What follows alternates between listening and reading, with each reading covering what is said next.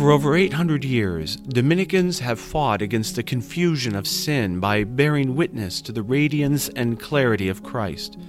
From the Dominican House of Studies in Washington, D.C., I'm Father Thomas Petri, and this is the Moral Minute.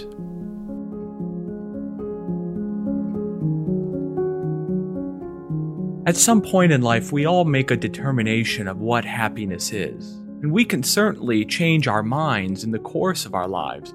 But there's always something that we're pursuing, some ultimate goal or ultimate end that we've determined will bring us happiness. It's why we do the things we do. For some people, it's power. For others, it's a happy family. For others, it's success at work. And still for others, it's simply to be healthy. Now, all of these might be goals in our lives, but there's always one goal that reigns supreme and pulls our other goals in line.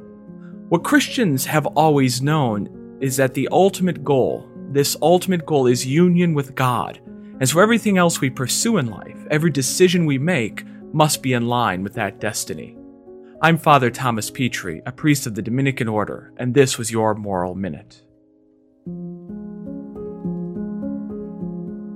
Thanks for listening. To learn more about the Dominican House of Studies and to support our mission of training the next generation of preachers and teachers in the fight against confusion, visit www.dhs.edu. That's DHS for Dominican House of Studies.